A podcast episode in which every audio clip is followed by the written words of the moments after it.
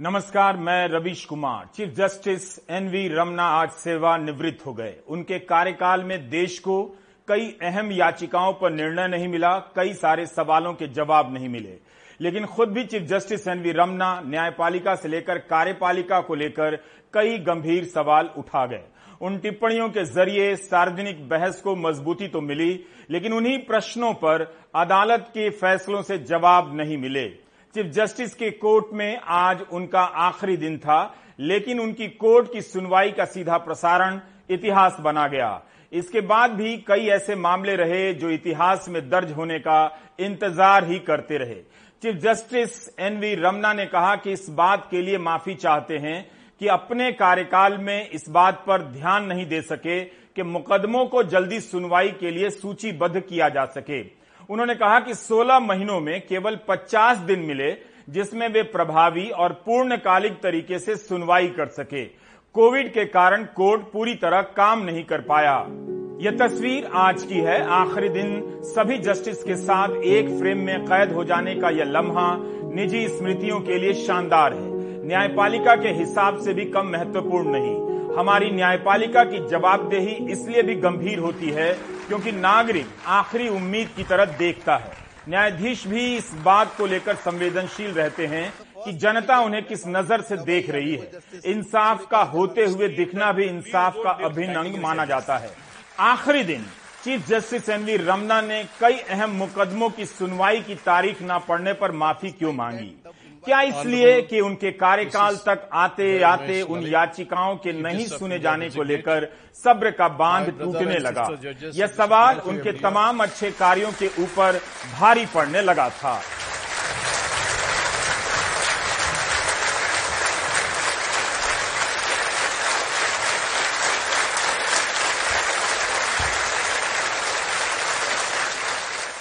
Article 14 एक news website है।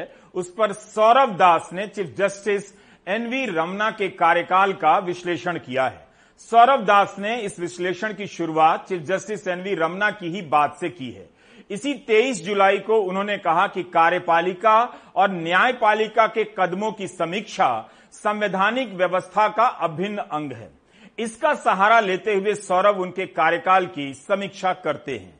और बताते हैं कि चीफ जस्टिस रमना ने अपने कार्यकाल में 29 पब्लिक लेक्चर दिए हैं सौरभ ने उनके ही लेक्चर का हिस्सा लेकर, कथनों को लेकर उनके सामने उन याचिकाओं को रखा है जो सुनवाई का इंतज़ार करती रह गईं। इससे जो अंतर्विरोध सामने आता है, वह एक चीफ जस्टिस के कार्यकाल को समझने में काफ़ी मदद करता है सौरभ अपने विश्लेषण में दिखाते हैं कि तिरपन ऐसे मामले थे जो चीफ जस्टिस रमना के कार्यकाल में संवैधानिक पीठ के गठन का इंतज़ार करते रह गए। कई ऐसे भी मामले थे जिनके लिए संवैधानिक पीठ की ज़रूरत नहीं थी, मगर वे भी कुछ कम राष्ट्रीय महत्व के नहीं थे। सौरभ दास ने लिखा है कि इन याचिकाओं पर सुनवाई का रोस्टर बनाने का अधिकार और जवाबदेही चीफ जस्टिस की ही होती है। इसके बाद सौरभ ने इसकी गिनती की है कि कितने दिनों से किन मामलों में सुनवाई नहीं हुई है। इससे पता चलता है कि कई सारे मामले केवल चीफ जस्टिस एनवी रमना के कार्यकाल में ही नहीं सुने गए, बल्कि उनके पहले के चीफ जस्टिस के कार्यकाल में भी सुनवाई का इंतज़ार करते रह गए। जैसे धारा 370 हटाने के फैसले को चुनौती देने वाली याचिका 1115 दिनों से लंबित है। इलेक्टोरल बॉन्ड को चुनौती देने वाली याचिका 1816 दिनों से लंबित है। आर्थिक आधार पर आरक्षण के फैसले को चुनौती देने वाली याचिका 1323 दिनों से लंबित है। यूएपीए को चुनौती देने वाली याचिका 1105 दिनों से लंबित है। नागरिकता कानून की वैधता को चुनौती देने वाली याचिका नौ सौ सत्तासी दिनों से सुनवाई का इंतज़ार कर रही है। कर्नाटक सरकार ने हिजाब पर प्रतिबंध लगाया है। एक सौ उनसठ दिनों से याचिका लंबित है। The fact that the pendency is a huge challenge before us. I must admit that issues of listing and posting of matters is one of the areas on which I could not pay requisite attention. I am sorry for that. We are busy in firefighting on all the days. On day-to-day basis, we work. All sides are equally contributors for this problem. Chief justice Ramana ने court के भीतर भी खुलकर बोला और बाहर भी। नेताओं और पुलिस के अफसरों की साठ गांठ पर भी सख्त टिप्पणी की। लेकिन समीक्षकों की नज़र इस बात पर रही कि संवैधानिक पीठ के गठन और जटिल मामलों की सुनवाई में उनके कार्यकाल में क्या प्रगति हुई है। धारा 370 से लेकर आर्थिक आधार पर आरक्षण देने की वैधता को चुनौती देने वाली याचिका उनके कार्यकाल में भी नहीं सुनी गई संवैधानिक पीठ का गठन ही नहीं हुआ। धारा 370 खत्म करने की वैधता को चुनौती देने वाली याचिका में मनोहर लाल शर्मा ने मांग की है कि जम्मू कश्मीर विधानसभा की सहमति के बिना यह धारा समाप्त नहीं हो सकती थी। यही नहीं, एक राज्य को केंद्र शासित प्रदेश में बदल दिया गया। केंद्र की तरफ़ से राज्यपाल की नियुक्ति कर उनके ज़रिए इस कानून को मंजूरी दी गई।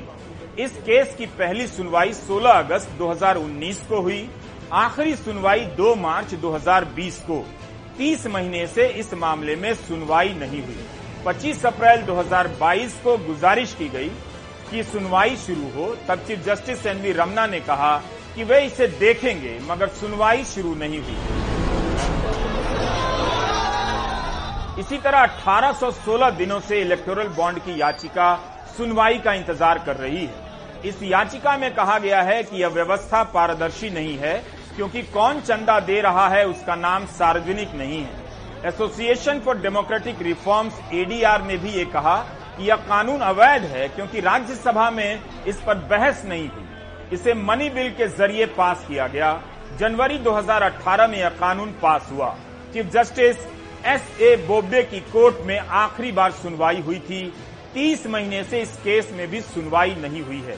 इसी प्रसंग में आर्टिकल 14 के रिपोर्टर सौरभ दास ने जस्टिस रमना के एक लेक्चर का हिस्सा कोट किया है। वो कहते हैं कि नागरिकों को जब पता होगा, तभी वह कानून के राज को और मज़बूत करेंगे, उसे अपने जीवन में उतारेंगे और ज़रूरत पड़ने पर न्याय की मांग करेंगे। इस कानून के संदर्भ में खोजी पत्रकारों ने बताया था कि चुनाव आयोग, रिज़र्व बैंक ऑफ़ इंडिया, वित्त मंत्रालय और कानून मंत्रालय ने इस कानून का विरोध किया था। कहा था कि इससे गलत परंपरा बनेगी, इसका दुरुपयोग होगा और मनी लॉन्ड्रिंग को बढ़ावा मिलेगा। यह केस पहली बार चीफ जस्टिस रंजन गोगोई की अदालत में लिस्ट हुआ। दूसरी बार chief justice S A Bobde की अदालत में सुना गया। उसके बाद से सुनवाई ही नहीं हुई। इस मामले में भी 25 अप्रैल को प्रशांत भूषण ने चीफ जस्टिस रमना से आग्रह किया कि इस पर सुनवाई हो तो वही जवाब मिला। हम इसकी सुनवाई करेंगे, मगर सुनवाई नहीं हुई। चार महीने से सुनवाई नहीं हुई है।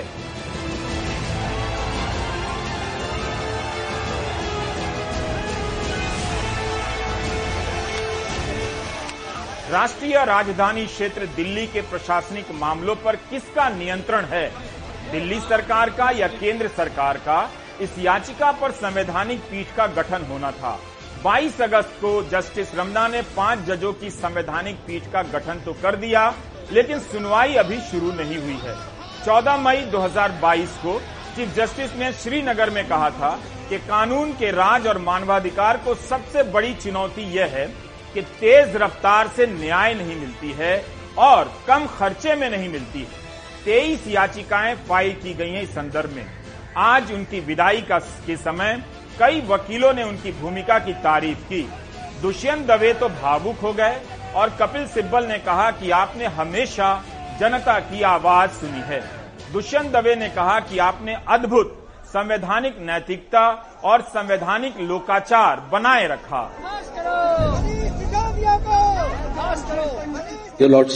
सिटीजन्स जज lord I speak on behalf of vast multitude of citizen of this country you stood up for them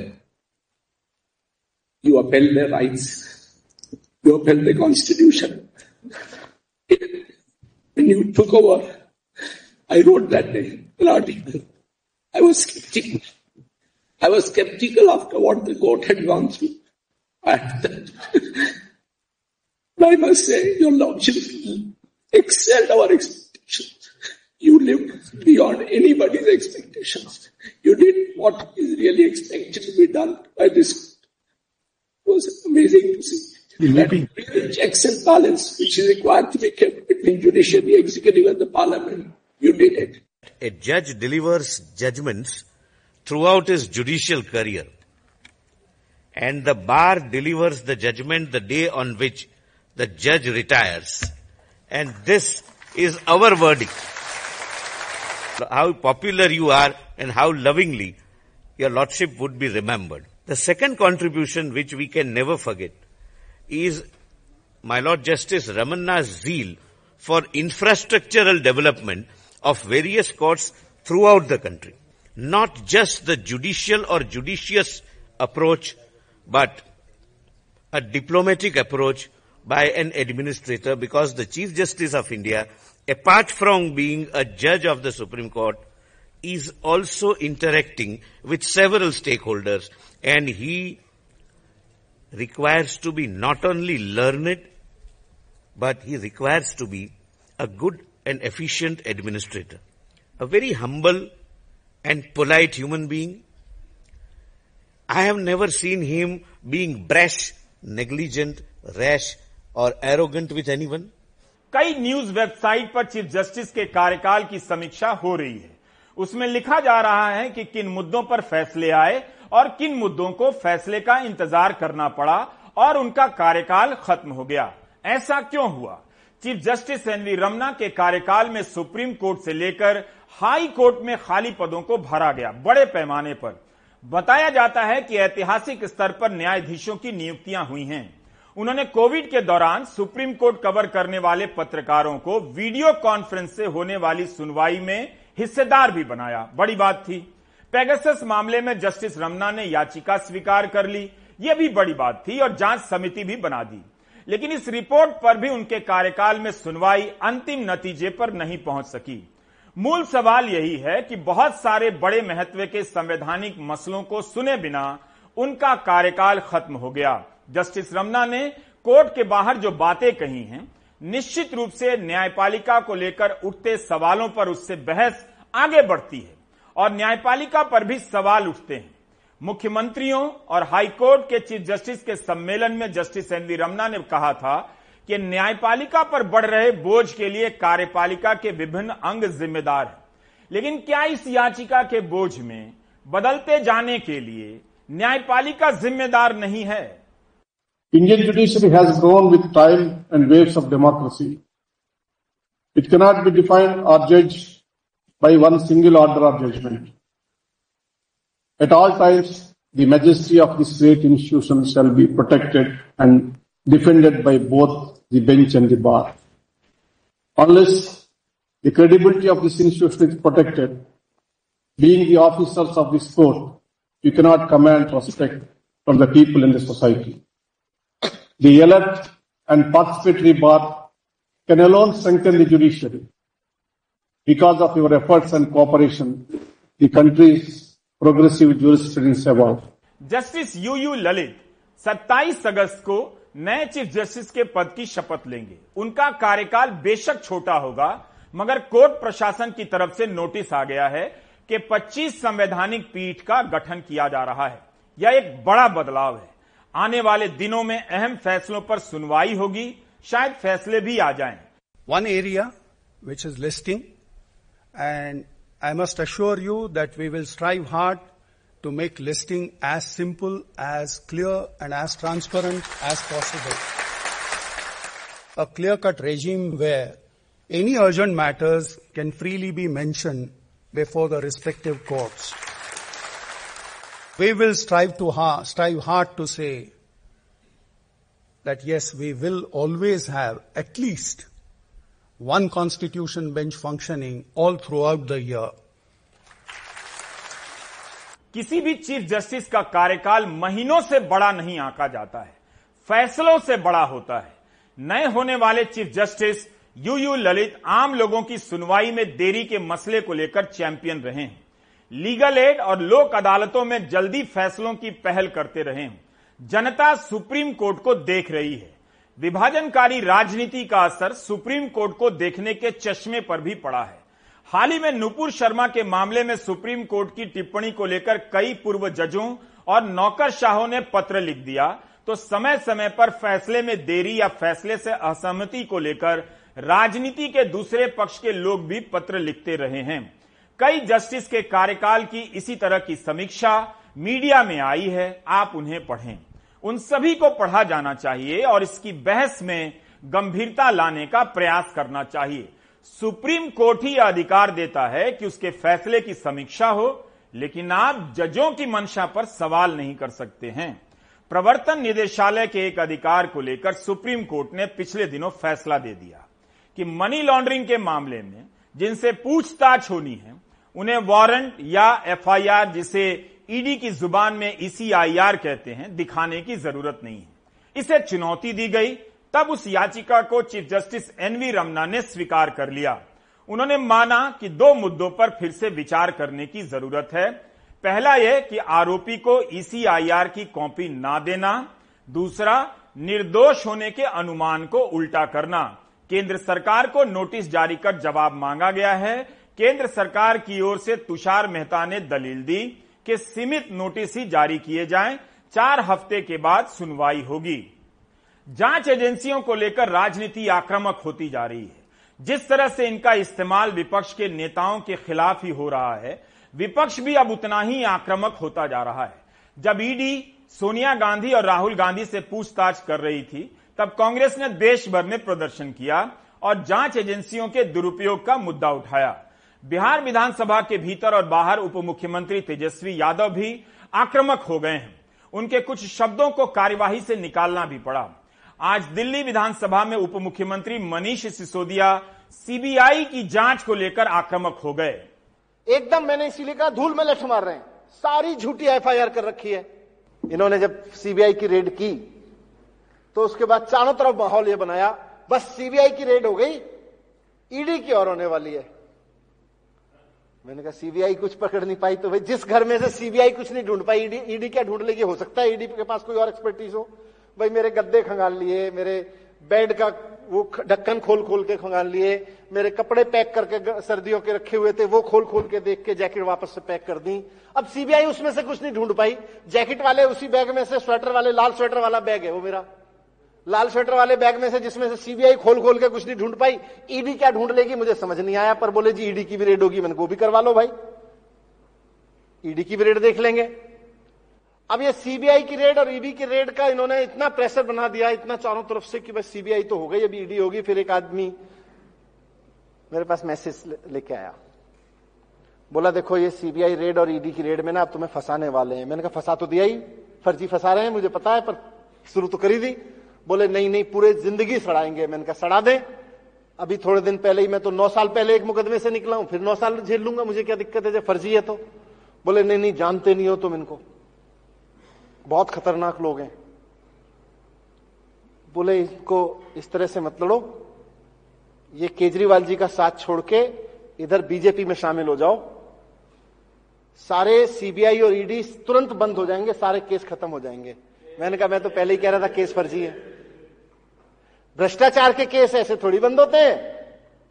ये तो फर्जी केस ऐसे बंद होते हैं। मैंने कहा, मैं क्यों चला जाऊँ भाई? जब मैंने कोई गलती नहीं की, मैंने तो कोई भ्रष्टाचार किया नहीं।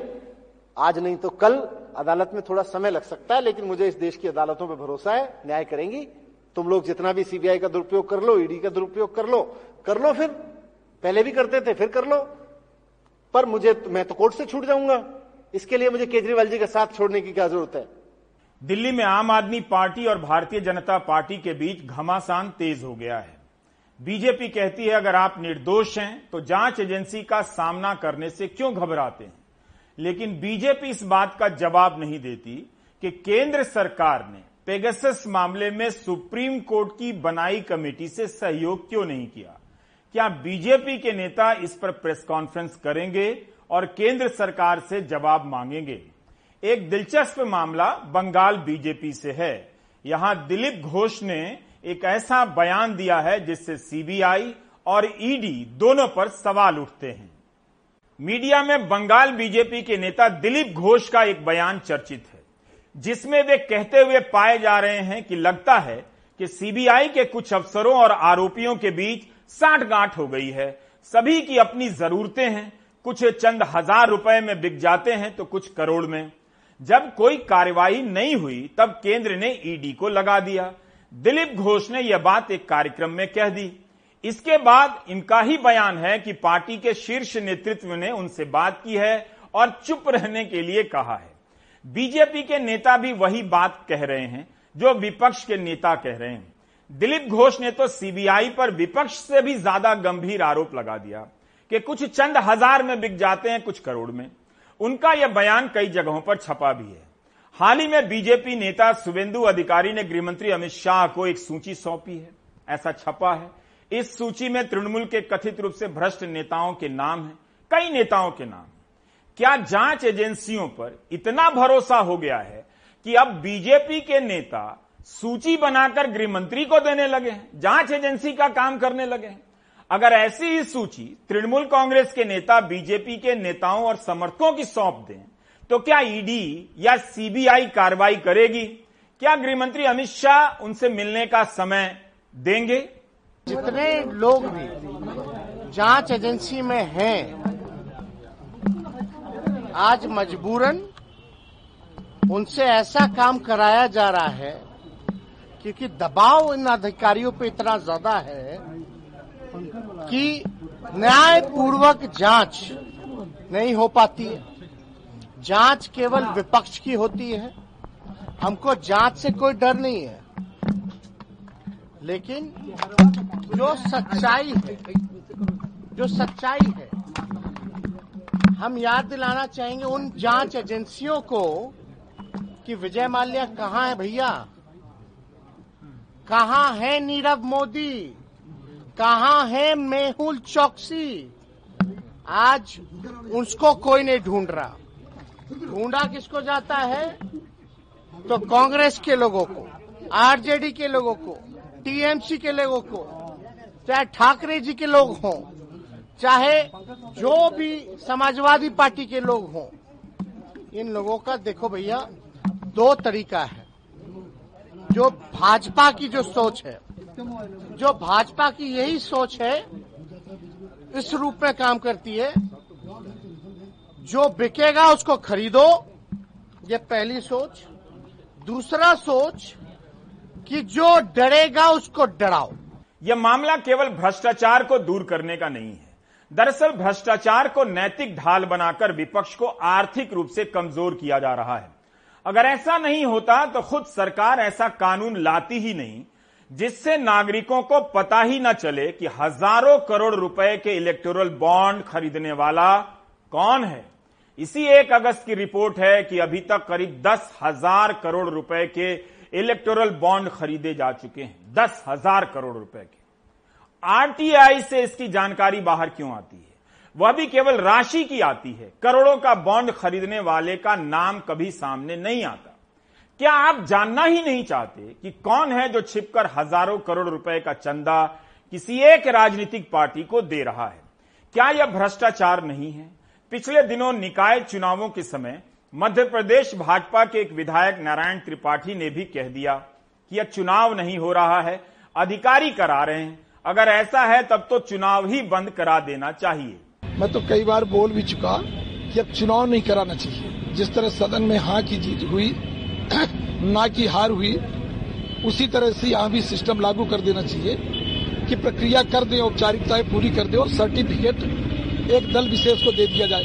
यहाँ जब पूरी पोलिंग में घूम रहा हूँ, जिस तरह निर्वाचन आयोग, मुझे लगता है कोई निर्वाचन की प्रक्रिया वाला कोई है ही नहीं। है जो भी अधिकारी हैं, जो कर्मचारी हैं, पटवारी से लेके उच्च स्तर तक सिर्फ़ एक दल विशेष का प्रचार प्रसार करते देखे गए हैं। यहाँ अधिकारी खुलेआम जिम्मेदार अधिकारी, सक्षम अधिकारी भाजपा को वोट दिलाते दिख रहे हैं। मैं भाजपा का विरोध नहीं, मैं भाजपा का एमएलए हूँ। पर यदि इस तरह घटना होती तो मुझे तकलीफ़ होती है। अब इन बातों को आप सिर्फ़ इस बात से खारिज नहीं कर सकते कि नारायण त्रिपाठी नाराज़ हैं या वे अतीत में कई दलों में रह चुके हैं।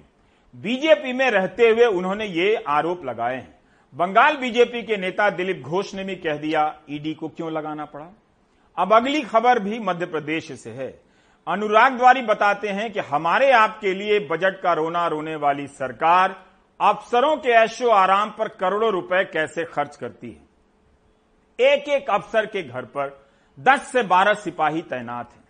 तीन तीन शिफ्ट में काम करने वाले हैं। बंगले पे जा रहे हैं सामने जो कह दिया वो कर रहे हैं। झाड़ू पोछा कर रहे हैं कोई खाना बना रहा है कोई कपड़े धो रहा है सब ये काम चलता है। बहुत बुरा लगता है। बुरा ही लगता है अगर अच्छा लगता हो तो हम कभी नहीं करते। हमारे साथ का जो भर्ती हुआ है वो भी हमसे दुर्व्यवहार करता है। चाहे दस साल हो जाए या पंद्रह साल हो जाए या बीस साल हो जाए उसी में रहेंगे चाहे स्टार लग जाए जो काम कर रहे हैं जैसे कोई झाड़ू लगा रहा है कोई कपड़े धो रहा है तो उसी में रहेंगे।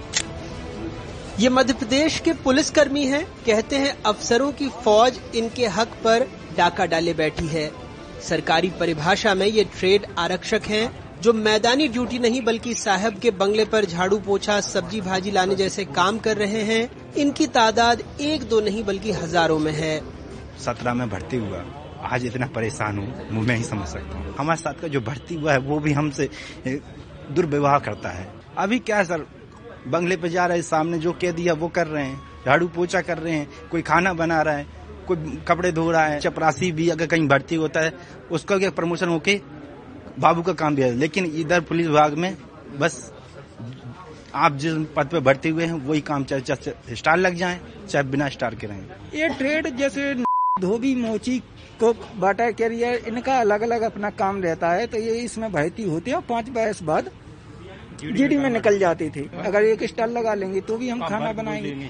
तो इससे अगर जीओपी चेंज हो जाएगी सर तो फिर हम लोग जीडी में आ जाएँगे और फ़ील्ड की नौकरी करने लगेंगे उस जगह पे हम लोगों की जगह पे दूसरा आदमी भर्ती हो जाता है। पाँच साल का प्रावधान था कि इसमें पाँच साल बिताने के बाद उसको जीडी में कन्वर्ट किया जाता। पर 2013 में वो जीओपी बंद कर दी गई।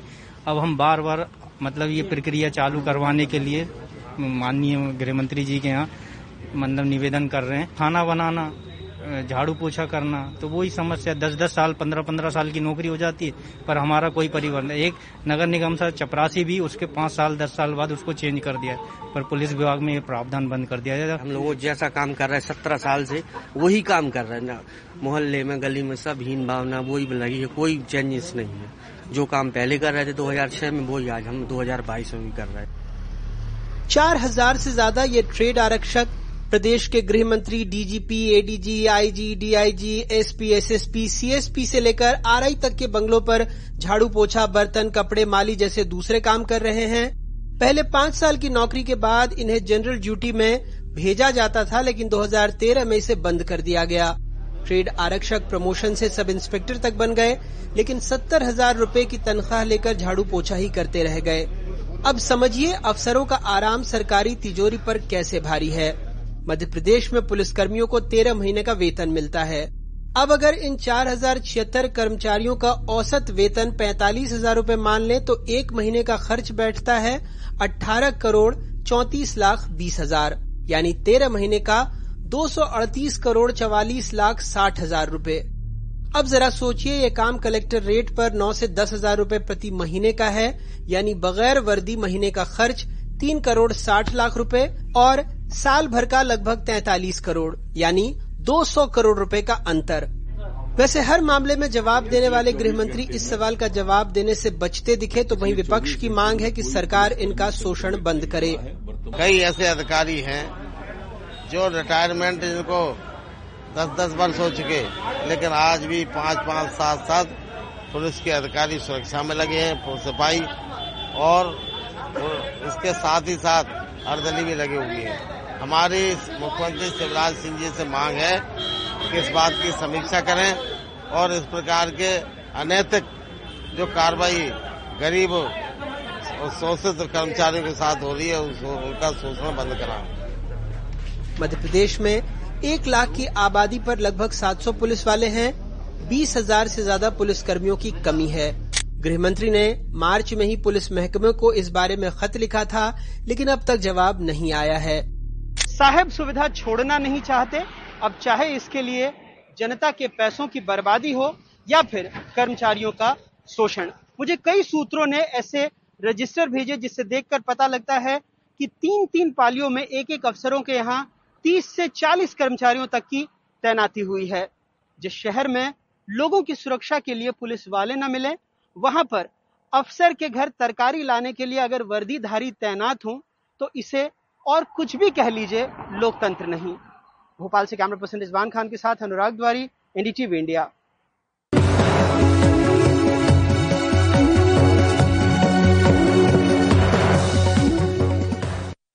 कांग्रेस के वरिष्ठ नेता गुलाम नबी आज़ाद ने कांग्रेस से इस्तीफा दे दिया है।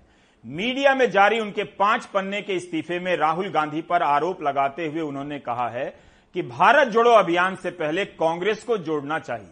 हालाँकि कांग्रेस ने पलटवार किया है कि जब बीजेपी के खिलाफ कांग्रेस लड़ रही है, उस वक्त गुलाम नबी आज़ाद पार्टी छोड़ रहे हैं। ये रिपोर्ट देखिए। गुलाम नबी आज़ाद ने शुक्रवार को कांग्रेस का दामन छोड़ दिया। पाँच एवेन्यू रोड के घर पर मौजूद रहने के बावजूद गुलाम नबी आज़ाद ने मीडिया से बात नहीं की। लेकिन उनकी पाँच पन्नों की इस चिट्ठी ने कांग्रेस में सियासी भूचाल खड़ा कर दिया। पत्र में अपने राजनीतिक सफ़र से लेकर कांग्रेस छोड़ने तक की बातें सिलसिलेवार तरीके से लिखी गई हैं। मसलन, जम्मू कश्मीर में वो उस वक्त कांग्रेस में शामिल हुए जब पार्टी में खासी उथल पुथल थी। फिर यूथ कांग्रेस में संजय गांधी के साथ जेल जाने का ज़िक्र किया।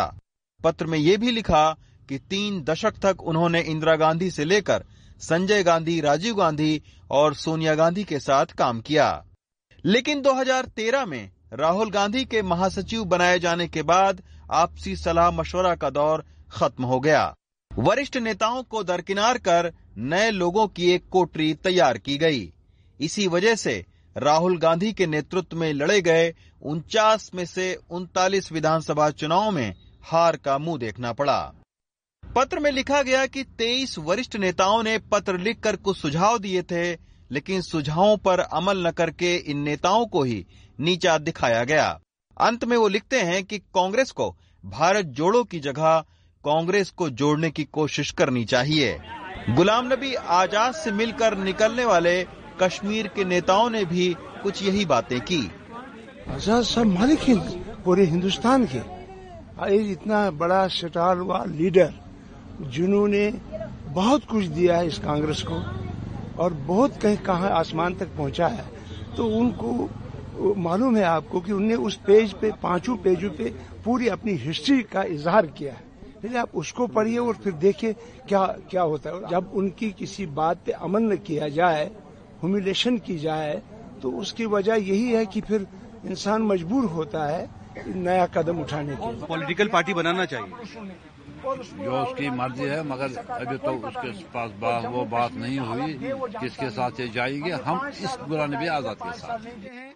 लेकिन गुलाम नबी आज़ाद की चिट्ठी मीडिया में आने के बाद कांग्रेस ने भी पलटवार करने में देर नहीं लगाई। पहले अजय माकन और जयराम रमेश ने गुलाम नबी को आड़े हाथों लेते कहा कि आज जब कांग्रेस बीजेपी के खिलाफ महँगाई बेरोजगारी और ध्रुवीकरण के मुद्दे पर सबसे ज़्यादा मजबूती से लड़ रही है, तब गुलाम नबी का साथ छोड़ना दुर्भाग्यपूर्ण है। ये बड़े अत्यंत दुख की बात है कि एक ऐसे समय में जब कांग्रेस पार्टी राहुल गांधी जी के नेतृत्व में, हमारी अध्यक्षा श्रीमती सोनिया गांधी जी के नेतृत्व में पूरे के पूरी कांग्रेस पार्टी के कार्यकर्ता संगठन सड़क के ऊपर महँगाई, बेरोजगारी और ध्रुवीकरण के खिलाफ लड़ाई लड़ रहे हैं। वो इस आवाज़ के अंदर अपना हिस्सा नहीं बनना चाह रहे, ये बड़े दुख की बात है। गुलाम नबी आज़ाद के साथ जी ट्वेंटी थ्री में रहे नेताओं ने भी उनकी आलोचना की। संदीप दीक्षित ने पत्र लिखकर कहा कि हमने रिफॉर्म की बात कही थी, रिवोल्ट की नहीं। यही नहीं, गुलाम नबी आज़ाद पर बीजेपी से निकटता बढ़ाने के आरोप भी लगे। जयराम रमेश ने ट्वीट करके कहा, जिस व्यक्ति को कांग्रेस नेतृत्व ने सबसे ज़्यादा सम्मान दिया उसी व्यक्ति ने कांग्रेस नेतृत्व पर व्यक्तिगत आक्रमण करके अपने असली चरित्र को दर्शाया है। पहले संसद में मोदी के आँसू, फिर पद्म विभूषण, फिर मकान का एक्सटेंशन या संयोग नहीं, सहयोग है। जो गुलाम नबी जी की चिट्ठी है, वो एक जीता जागता सबूत है। इस बात का प्रमाण है कि कैसे भारतीय राष्ट्रीय कांग्रेस को एक मज़बूत राजनीतिक दल से आज एक अड्डा बना दिया है दरबारियों का, सिक्योरिटी गार्ड का और ओएसडीज का। तो आज ये प्रश्न हमें भी चिंता कर रहा है कि क्या हुक्मरान, जो टॉप लीडरशिप है कांग्रेस की, क्या वो भी इन दरबारियों की शिकार है? क्या ऐसी मजबूरी है कि एक मंडली के लिए आज एक सौ साल से पुरानी 125 साल से पुरानी पार्टी का भविष्य, वर्तमान, सब कुछ दाव पे लगा दिया, वो क्या मजबूरी है ये नहीं समझ आ रही। इतने बड़े कद के नेता इस स्थिति पे पहुँच जाएँ कि मजबूर होकर वो एक पचास साल से लम, बड़ा लंबा रिश्ता उनको तोड़ना पड़ा। ज़ाहिर है वो बहुत आहत हुए होंगे। उनको चोट भी पहुँची। ये स्थिति आने से बचाई जा सकती थी। ये बात समय समय पर कही भी गई। क्योंकि जो भी बातें संगठन के हित में उठाई थी वो कांग्रेस को पुनर्जीवित करने के उद्देश्य से। फ़िलहाल ये इत्तेफाक है या सोची समझी रणनीति कि गुलाम नबी आज़ाद ने उस वक्त इस्तीफा दिया जब कांग्रेस की अध्यक्षा सोनिया गांधी और राहुल गांधी दोनों देश से बाहर हैं।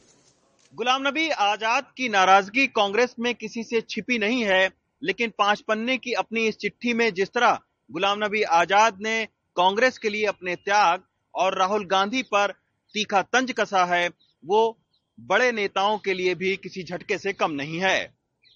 अब ईडी की जाँच और बीजेपी के आरोप झेल रही कांग्रेस आलाकमान के लिए ये वक्त बड़ा चुनौतीपूर्ण है। दिल्ली से हिमांशु शेखर के साथ रविश रंजन शुक्ला, एनडीटीवी इंडिया।